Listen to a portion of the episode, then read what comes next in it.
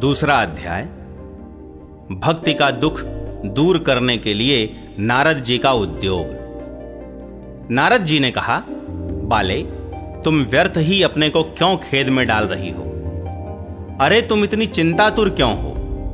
भगवान श्री कृष्ण के चरण कमलों का चिंतन करो। उनकी कृपा से तुम्हारा सारा दुख दूर हो जाएगा। जिन्होंने कौरवों के अत्याचार से द्रौपदी की रक्षा की थी और गोप सुंदरियों को सनाथ किया था, वे श्री कृष्ण कहीं चले थोड़े ही गए हैं। फिर तुम तो भक्ति हो और सदा उन्हें प्राणों से भी प्यारी हो। तुम्हारे बुलाने पर तो भगवान नीचों के घरों में भी चले जाते हैं। सत्य, त्रेता और द्वापर इन तीन युगों में ज्ञान और वैराग्य मुक्ति के साधन थे। किंतु कलयुग में तो केवल भक्ति ही ब्रह्म सायुज्य की प्राप्ति कराने वाली है। यह सोचकर ही परमानंद चिन्ह मूर्ति ज्ञान स्वरूप श्री हरि ने अपने सत स्वरूप से तुम्हें रचा है। तुम साक्षात श्री कृष्णचंद्र की प्रिया और परम सुंदरी हो। एक बार जब तुमने हाथ जोड़कर पूछा था कि मैं क्या करूँ, तब भगवान ने तुम्हें यही आज्ञा दी थी कि मेरे भक्तों का पोषण करो। तुमने भगवान की वह आज्ञा स्वीकार कर ली इससे तुम पर श्री हरि बहुत प्रसन्न हुए और तुम्हारी सेवा करने के लिए मुक्ति को तुम्हें दासी के रूप में दे दिया और इन ज्ञान वैराग्य को पुत्रों के रूप में। तुम अपने साक्षात स्वरूप से वैकुंठ धाम में ही भक्तों का पोषण करती हो। भूलोक में तो तुमने उनकी पुष्टि के लिए केवल छाया रूप धारण कर रखा है। तब तुम मुक्ति, ज्ञान और वैराग्य को साथ लिए पृथ्वी तल पर आई और सत्य युग से द्वापर पर्यंत बड़े आनंद से रही। कलयुग में तुम्हारी दासी मुक्ति पाखंड रूप रोग से पीड़ित होकर क्षीण होने लगी थी। इसीलिए वह तो तुरंत ही तुम्हारी आज्ञा से वैकुंठ लोक को चली गई। इस लोक में भी तुम्हारे स्मरण करने से ही वह आती है और फिर चली जाती है। किंतु इन ज्ञान वैराग्य को तुमने पुत्र मानकर अपने पास ही रख छोड़ा है। फिर भी कलयुग में इनकी उपेक्षा होने के कारण तुम्हारे ये पुत्र उत्साहहीन और वृद्ध हो गए हैं। फिर भी तुम चिंता न करो, मैं इनके नवजीवन का उपाय सोचता हूँ। सुमुखी, कली के समान कोई भी युग नहीं है। इस युग में मैं तुम्हें घर घर में प्रत्येक पुरुष के हृदय में स्थापित कर दूँगा। देखो अन्य सब धर्मों को दबाकर और भक्ति विषयक महोत्सवों को आगे रखकर, यदि मैंने लोक में तुम्हारा प्रचार न किया तो मैं श्री हरि का दास नहीं।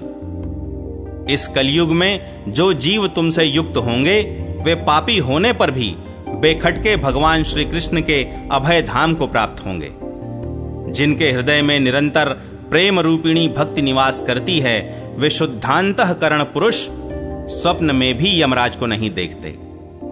जिनके हृदय में भक्ति महारानी का निवास है, उन्हें प्रेत, पिशाच, राक्षस या दैत्य आदि स्पर्श करने में भी समर्थ नहीं हो सकते। भगवान तप, वेदाध्ययन, ज्ञान और कर्म आदि किसी भी साधन से वश में नहीं किए जा सकते। वे केवल भक्ति से ही वशीभूत होते हैं। इसमें श्री गोपीजन प्रमाण है। मनुष्यों का सहस्त्रों जन्म के पुण्य प्रताप से भक्ति में अनुराग होता है। कलयुग में केवल भक्ति केवल भक्ति ही सार है। भक्ति से तो साक्षात श्री कृष्णचंद्र सामने उपस्थित हो जाते हैं। जो लोग भक्ति से द्रोह करते हैं, वे तीनों लोकों में दुख ही दुख पाते हैं। पूर्व काल में भक्त का तिरस्कार करने वाले दुर्वासा ऋषि को बड़ा कष्ट उठाना पड़ा था। बस बस, व्रत, तीर्थ, योग, यज्ञ और ज्ञान चर्चा आदि बहुत से साधनों की कोई आवश्यकता नहीं है। एकमात्र भक्ति ही मुक्ति देने वाली है। सूत जी कहते हैं, इस प्रकार नारद जी के निर्णय किए हुए अपने महात्म्य को सुनकर भक्ति के सारे अंग पुष्ट हो गए और वे उनसे कहने लगी, भक्ति ने कहा नारद जी, आप धन्य हैं। आपकी मुझमें निश्चल प्रीति है। मैं सदा आपके हृदय में रहूँगी। कभी आपको छोड़कर नहीं जाऊँगी। साधो, आप बड़े कृपालु हैं। आपने क्षण भर में ही मेरा सारा दुख दूर कर दिया। किंतु अभी मेरे पुत्रों में चेतना नहीं आई है। आप इन्हें शीघ्र ही सचेत कर दीजिए, जगा दीजिए। सूत जी कहते हैं भक्ति के ये वचन सुनकर नारद जी को बड़ी करुणा आई और वे उन्हें हाथ से हिला डुलाकर जगाने लगे। फिर उनके कान के पास मुँह लगाकर ज़ोर से कहा, ओ ज्ञान, जल्दी जग पड़ो। ओ वैराग्य, जल्दी जग पड़ो। फिर उन्होंने वेद ध्वनि, वेदांत घोष और बार बार गीता पाठ करके उन्हें जगाया। इससे वे जैसे तैसे बहुत ज़ोर लगाकर उठे। किंतु आलस्य के कारण वे दोनों जम्भाई लेते रहे, नेत्र उघाड़कर देख भी नहीं सके। उनके बाल बगुलों की तरह सफ़ेद हो गए थे। उनके अंग प्रायः सूखे काठ के समान निस्तेज और कठोर हो गए थे। इस प्रकार भूख प्यास के मारे अत्यंत दुर्बल होने के कारण उन्हें फिर सोते देख नारद जी को बड़ी चिंता हुई और वे सोचने लगे, अब मुझे क्या करना चाहिए? इनकी यह नींद और इससे भी बढ़कर इनकी वृद्धावस्था कैसे दूर हो? शौनक जी, इस प्रकार चिंता करते करते वे भगवान का स्मरण करने लगे। उसी समय यह आकाशवाणी हुई कि मुने, खेद मत करो, तुम्हारा यह उद्योग निस्संदेह सफल होगा। देवर्षे, इसके लिए तुम एक सत्कर्म करो, वह कर्म तुम्हें संत शिरोमणि महानुभाव बताएँगे। उस सत्कर्म का अनुष्ठान करते ही क्षण भर में उनकी नींद और वृद्धावस्था चली जाएगी तथा सर्वत्र भक्ति का प्रसार होगा। यह आकाशवाणी वहाँ सभी को साफ़ साफ़ सुनाई दी।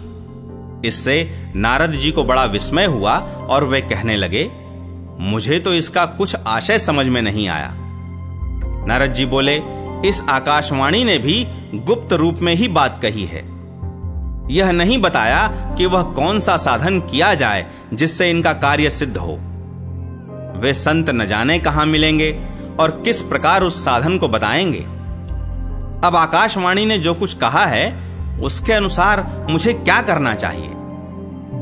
सूत जी कहते हैं, शौनक जी, तब ज्ञान वैराग्य दोनों को वहीं छोड़कर नारद मुनि वहाँ से चल पड़े और प्रत्येक तीर्थ में जा जाकर मार्ग में मिलने वाले मुनीश्वरों से वह साधन पूछने लगे। उनकी उस बात को सुनते तो सब थे, किंतु उसके विषय में कोई कुछ भी निश्चित उत्तर न देता। किन्हीं ने उसे असाध्य बताया? कोई बोले, इसका ठीक ठीक पता लगना ही कठिन है। कोई सुनकर चुप रह गए, और कोई कोई तो अपनी अवज्ञा होने के भय से बात को टाल टूल कर खिसक गए।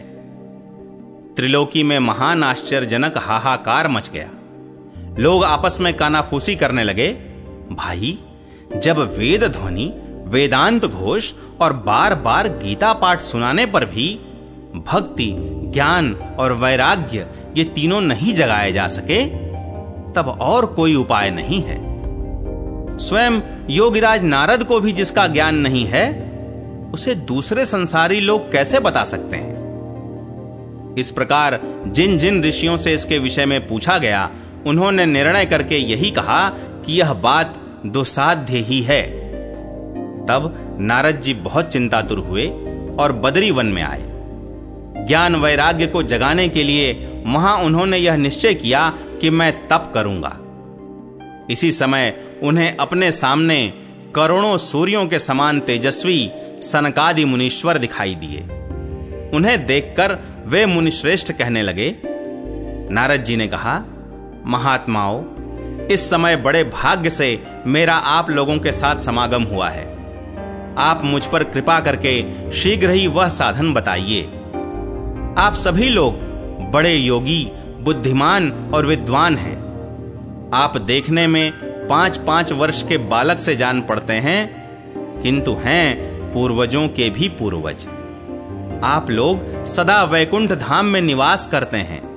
निरंतर हरि कीर्तन में तत्पर रहते हैं। भगवल लीला मृत का रसास्वादन कर सदा उसी में उन्मत्त रहते हैं। और एकमात्र भगवत कथा ही आपके जीवन का आधार है। हरि शरणम। भगवान ही हमारे रक्षक हैं।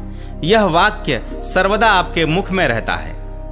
इसी से काल प्रेरित वृद्धावस्था भी आपको बाधा नहीं पहुंचाती। पूर्व काल में आपके भ्रूभंग मात्र से भगवान विष्णु के द्वारपाल जय और विजय तुरंत पृथ्वी पर गिर गए थे और फिर आपकी ही कृपा से वे पुनः वैकुंठ लोक पहुँच गए। धन्य है। इस समय आपका दर्शन बड़े सौभाग्य से ही हुआ है। मैं बहुत दीन हूँ और आप लोग स्वभाव से ही दयालु हैं। इसलिए मुझ पर आपको अवश्य कृपा करनी चाहिए। बताइए, आकाशवाणी ने जिसके विषय में कहा है, वह कौन सा साधन है और मुझे किस प्रकार उसका अनुष्ठान करना चाहिए? आप इसका विस्तार से वर्णन कीजिए। भक्ति, ज्ञान और वैराग्य को किस प्रकार सुख मिल सकता है और किस तरह इनकी प्रेम पूर्वक सब वर्णों में प्रतिष्ठा की जा सकती है? सनकादि ने कहा देवर्षे, आप चिंता न करें।